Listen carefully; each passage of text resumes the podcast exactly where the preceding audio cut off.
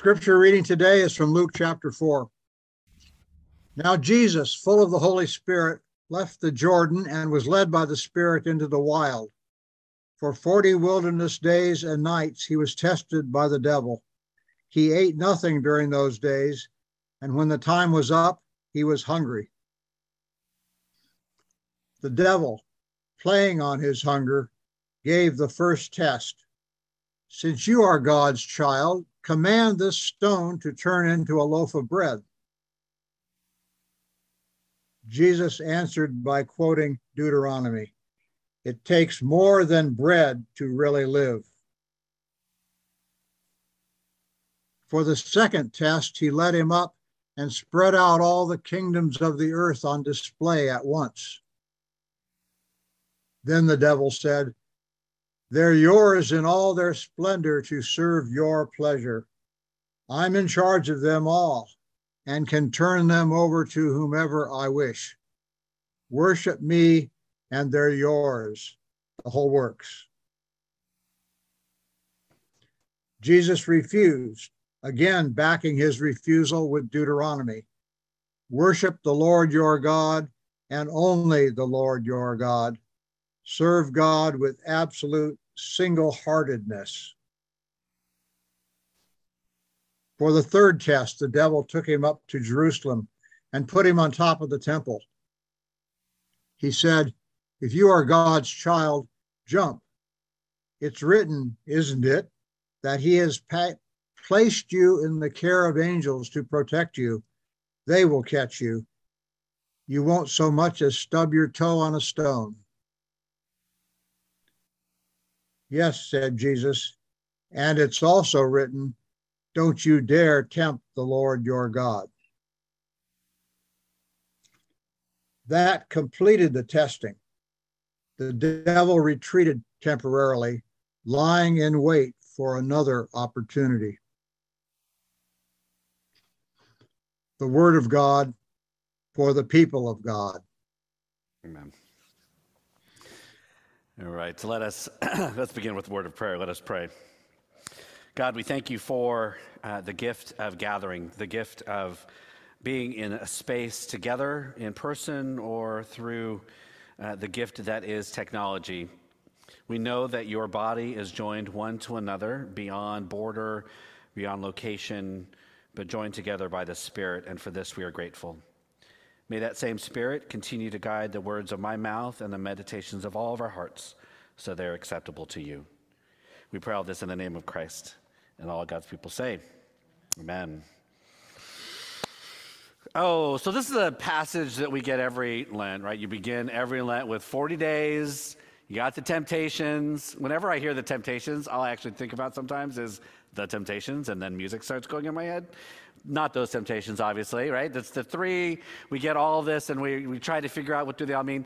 There's always parts that jump out at each of us. If you're on Zoom, feel free to put in the chat, if, you know, are there parts that jump out at you? Um, are there any, when you hear that uh, uh, passage, anybody here in, on, in, on, in person, are there any things that always strike you every time you hear it? Feel free to just say it out loud. Anything? I need more people here, apparently, to start. Uh, nothing? Oh, I'll tell you mine then. How about that? And then if you think of some, you can go ahead and yell it out at any time. I always think about a couple of things at the very beginning. One is that the Spirit did it, right? Because you get this part that the Spirit led Jesus into the wilderness. So it wasn't as even if the devil tricked him to be there we hear very early that the Spirit moved Jesus into the wilderness. It would have been a better story if we would have heard that, well, the devil made him there and then tricked him and did all this stuff. But no, actually, Jesus was led into this space. And the other part that I'm always acutely aware of is that this all happens after Jesus is hungry and that the devil's trying to take advantage of that. I don't know how many of you all are at your best self when you are hungry but I know I am not, right? And there in our family, you know, growing up, if you have people around you, some of us are worse than others. And you'll have to say, Have you eaten? Which is the worst thing to say to somebody who hasn't eaten and is grumpy to say, Have you eaten? Like, no, I haven't eaten. Why? You're like, ah. right? So, I mean, I think you, you know, I, I, I will tell you that um, one of my Sunday things, like, I don't eat anything before worship. And generally speaking, it's because I, I still get nervous before getting, you know, doing things and like, and, but I also have like, there's a hangry part of me today. And today, confession, the church heard some swear words this morning because in my office, I do drink coffee, which I do kind of count as food. But, um, so I'm in the office today and I put my coffee down on my desk and I turn and I do this all over my office floor. There's coffee. And there were a few expletives that came out. I, Jesus would understand, I believe. All over coffee. If you are, if you follow me on any of the socials, I of course posted a picture of it because that's what we do. But it was like, you know, how did your Sunday begin? And I was like, oh no. But you could just like there was a natural, like not pretty reaction to it's, you know, it's just coffee it, was important, but not that important. But it was it was like like this immediate kind of thing, right? Because I think when we're hungry and we're kind of in a grumpy mood, while we would all like to think we can be thoughtful and we kind of have filters and lenses, and sometimes things just come out because your body and your mind are tired and they're craving sustenance. And in some ways, that is um, not all who you are, but is a very important part of who we are, and almost is where your, your integrity really finds its roots and its anchors. And I think sometimes I don't want to know that maybe sometimes I'm not as anchored or as thoughtful as I would like to be or like people to think I am. So I always think about those two things as we enter this story. We enter this temptation series because it's not as if we can easily say, well, of course Jesus was not going to be tempted by these things that the devil was offering and saying, hey, are you hungry? I mean, if, if, while it would be annoying at a certain level, but if you're starving, I don't know how many of you have ever fasted. You know, there's a moment in the fast where you probably will eat anything that is put in front of you. And then there is this kind of breakthrough that happens and you kind of settle into it. But if ever you have ever been in a fast, there is a time where you're like, I will gnaw my own fingers off because I'm so hungry. Whatever it is, and you get all of these things. So you get the food, you get, then he's hungry and he says, Hey, look, you can have all this power. You can do that. Or, um, you know, well, you know, if your God's so great, we'll just go ahead and jump off here and we'll see what happens, right? All these things happen. So as we think about this, um, as we think about this passage, I always think about what are those places where we are in that fasting space right? We are not fasting as a church. I know there are some congregations that during lent they do some fasting traditions but that is not us. We're not doing that. But yet does that mean that we don't have places in our lives and our spirits and our souls that are in that place of hurt? I think we do. I think we all have places that are tender right now that are yearning for something more that are yearning for some kind of sustenance and to be fed and what happens is there's evil in the world, or there's forces in the world that will take advantage of that and offer us alternatives in order for us to feel like we are going to satisfy that yearning and that urge. I think for many of us, it's probably not an actual hunger. We'll just talk take the first one. But it's not really a, a hunger for the bread itself. But in some ways, we may live in a, an, in a tension between feeling like we have so much that we can't complain, um, or having so much that we now feel like we're boastful, and this idea that sometimes we're not eating the best in the things that we should do. So that's both literal but also metaphorical. I think sometimes when it comes to our own survival, our own understanding of comfort, our own ways we see ourselves nurturing ourselves, that we sometimes get caught up in this we don't have enough and we have too much battle. We have this scarcity and kind of this, this idea that, that we, we need to keep, we, it, we're going to lose something if we don't hold on to it, and this kind of abundance where we, we don't want to be too bold with all of the things we have. That becomes arrogant. And we have this kind of battle. And I think most of us, we sink into um, not wanting to talk at all about the abundance we have in our life. I think that becomes a problem for a lot of us because abundance isn't bad. Abundance is a calling to be different in the world. And what happens when we are in scarcity is we, re- we retreat into ourselves. So, this first one, the bread, let's just take that for an example. Again, I don't, I, I know that many of us, you on Zoom, wherever, you've probably had times where you're hungry. I don't know all of your stories about your upbringings and all that, but I'm sure some of you lived lives that at some point you were hungry. Um, I remember uh, we, t- we remind our kids, not as a guilt thing, but we remind them that um, there was times in our own family where we couldn't afford like the, the field trip extra $3 when they were in elementary school. And Robin and I were really struggling and trying to not, you know, we qualified for free lunches. And it's not a way to guilt them and say, you know, it used to be, but it's a matter of just remembering from where we came. So many of you may have that experience, but a, vast majority of us now, that's not like we're not worried about hunger itself. But yet, are there things that we are hungering for and are maybe thinking we don't have enough of. And I think in our culture today, it is sometimes around wealth, sometimes around the things that we have, the possessions we have, that maybe sometimes we don't think there's enough or that somehow it's going to go away, so we got to hold on to it and hoard it. And I think part of our struggle these days is that the world seems so unstable, so our natural reaction is to hold on to things even tighter as if holding on to things tighter will help the world get any better. So, while it might not be our hunger for food, I think sometimes we hunger for things. We hunger for wealth. We hunger for, for we'll talk a minute about power, but we hunger for the things around us a little bit too much. And it is easy to say, I will say, it's always easy to, easy to look at someone else and say, well, they do that much more than I do, so I don't have to worry about me. But there's always, I promise you, there is always somebody looking at you going, oh my gosh, look how much stuff they have. Right? I mean, I know that I do that all the time. I can drive around and look at a house or look at uh, somebody's what they have. And I'm like, oh my gosh, they, they have so much stuff. But have you seen our garage? Right? I mean, I mean, you look at the number of things we have these days. So, but I think the thing is that sometimes we believe that we don't have enough, and that somehow we're going to starve because we don't have enough. In fact, what we're supposed to do is believe how much we have and in order to, to do that, we, we then give away, we, we help others, we, we express the abundance we have in the world. Because the devil was saying, the evil, however you want to describe it, was saying, feed yourself, you're hungry. Feed yourself, you're starving. And Jesus is saying, that's not all I am. That's not what it's all about. I have enough. God is with me. I have enough. The second piece is around the body and, you know, this.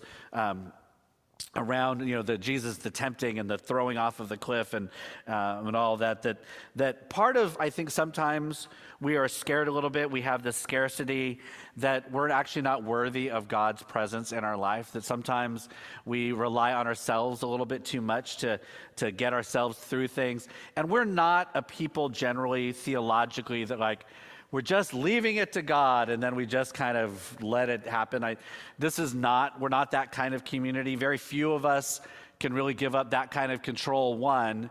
And most of us, I believe, we understand that when we say let it let go and let God, that doesn't mean then we just sit down and just wait for things to happen, right?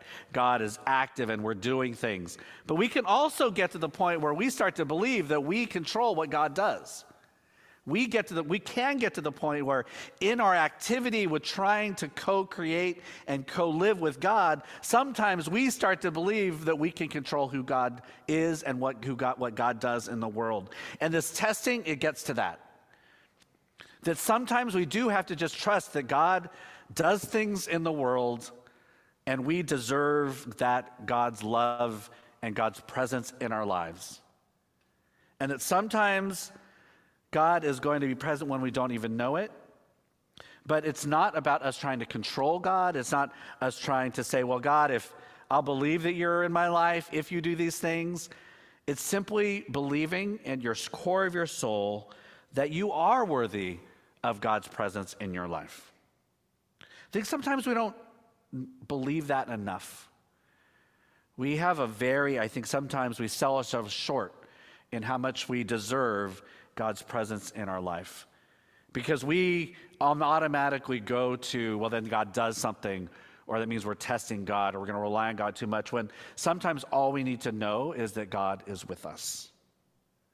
So I think when, when the devil's testing Jesus to say, well, if your God's so good, well, God will just do this. God's re- or Jesus is rejecting the idea that God is under our control, but not rejecting the idea that God is with us in the struggle and in the things that we do. The last thing, and I did these out of order for a reason. The last thing, um, you'll hear me often talk over and over again about the goodness that exists in this particular community. That it's not about any in particular person here in this church. It's not about any particular pastor you have had in your history up till now. But there's a DNA here that has lived on through and amongst many generations of people in this place that there is a DNA of justice and love and faith, and there is this um, kind of this understanding. We, you will hear soon about the new mission statement that, you, that you all have gone through, and that there really wasn't anything new in it. Right? There really wasn't anything new. Maybe the phrases were different. You know, I preached on in, in January, but it is not mine. There was nothing that was like, oh my gosh, that's not us. Right? There was nothing new which is the worst sales thing, right? Like, oh my gosh, it was really kind of boring. There's nothing new. But because all it was was a reframing of who you have always been.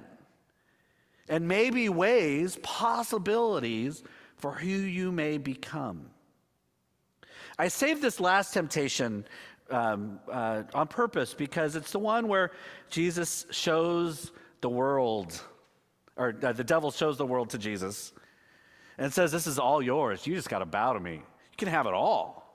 Look at all that you could do. Right? You're pointing out all of the things, probably all of the hurt and the hunger and all that. And you just have to do is bow to me, and that's all yours. Now, Jesus says no, obviously, but not because it is a terrible idea to actually have influence over the world, but because what it's asking of us asking of Jesus is to give something up of himself, his integrity, and why he's doing it in order to have authority over the world. What we need to do, what this community needs to do, what churches around the world need to do who believe in a, in a God of liberation and a God of love and a God of justice, is to not shirk and shrink away from the idea that we can have influence over the world. The difference, the difference is that it is born not of bowing to evil or bowing to scarcity or bowing to something that is about our own uh, justification or our own wealth, but it is about acknowledging that God is with us and moving with us and that God has called us into this life and into this world of justice and liberation and love. So when you read this, it's not about let's not influence the world. It's not, it's let's not influence the world based on and driven by and fed by the things that are evil in the world. What we do, what we hope to do, what we strive to do, is to say that Jesus lived in a way, God is with us in a way that says to us, we go out and we share that gospel with the world. I know I sound like a broken record when it comes to this. I know that. And I do it on purpose because every church that I go to that I think we, we share a common bond and a theological space, it grieves me that we are not doing a better job at sharing that with the world. That there are versions of the gospel in the world that are based on hate, that are about division, that tell children and people that are not worthy, there are versions of the gospel out there that condone war and violence. There are versions of the gospel that tear each other down. That is not us. So it doesn't matter how hungry we are, doesn't matter how thirsty we may be, doesn't matter how grumpy we may be. When the devil comes to us and says, I'll take care of all that if you just bow to me, we say no. But when God says to us, I can feed you, we eat the bread together. When God says, I will lift you up, We trust that God is with us. And when God says, go into the world and influence in ways that are loving and just, then we go. So the temptations may not actually even look very different from the outside. But how we respond to who is calling us into those spaces is very different. We go there not out of scarcity or worrying about our own life or our own survival. We go there because God has given us so much already, and we are fed, we are worthy, and we are loved. So, as you find those moments of hunger pangs, as you find those moments of wanting to react with things that are maybe not what God may want us to do, know that those might be natural, those might be where you are, but that is not what God wants of us.